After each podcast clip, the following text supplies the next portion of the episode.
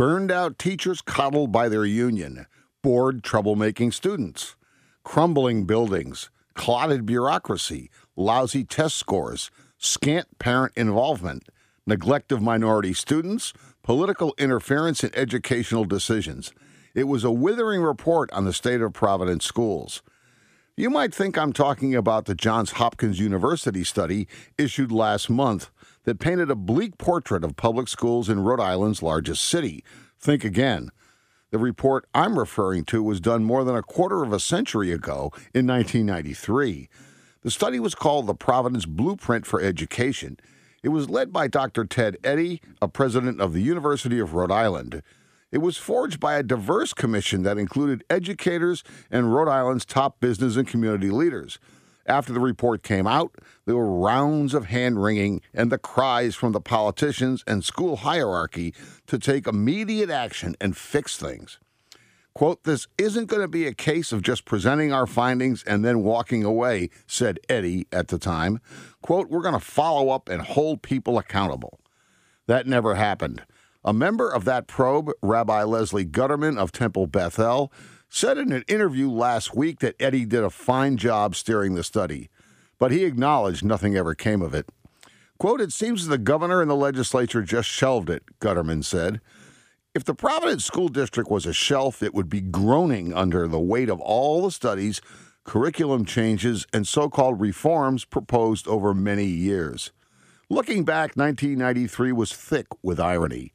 That was the year Massachusetts, with the state's top court as a prod, began a public school overhaul that has resulted in the best schools in America. By contrast, a school funding legal challenge by urban districts at that time in Rhode Island took a different route. The Rhode Island Supreme Court ruled that state courts did not have a role in pushing education equity.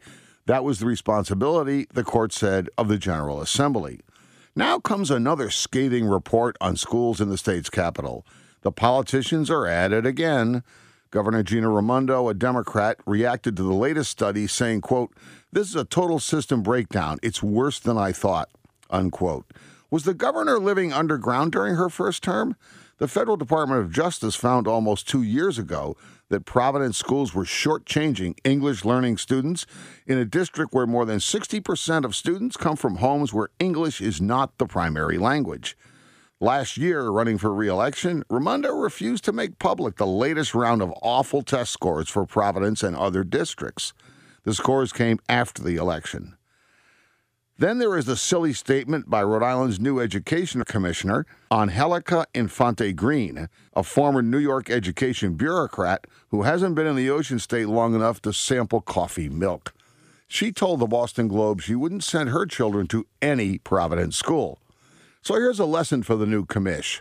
Classical High School, which attracts the top students, was founded before the Civil War.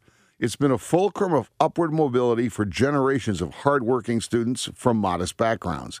A century ago, a poor Italian American son of immigrants graduated from classical. He got into Brown University but never enrolled. He couldn't afford the tuition. Later, John Pastore would become the first Italian American elected to the U.S. Senate. The roster of prominent classical graduates is too long to list. It includes many top medical, business, and political leaders, as well as luminaries in many fields. To name a few, the writer John Barry, humorist S.J. Perelman, scholar Stanley Fish, writer Joe Nocera, and New York Times cultural critic A.O. Scott. The last two Providence mayors, Angel Taveras and Jorge Elorza, were educated at Classical, as was Cranston Mayor Allan Fung. Classical student body is 76% minority. It was rated the best high school in Rhode Island by U.S. News and World Report this year. Classical regularly sends many students to the best colleges in America, including many to Brown. Our new education commissioner should be proud of that, hoping that one day her children might even qualify for classical.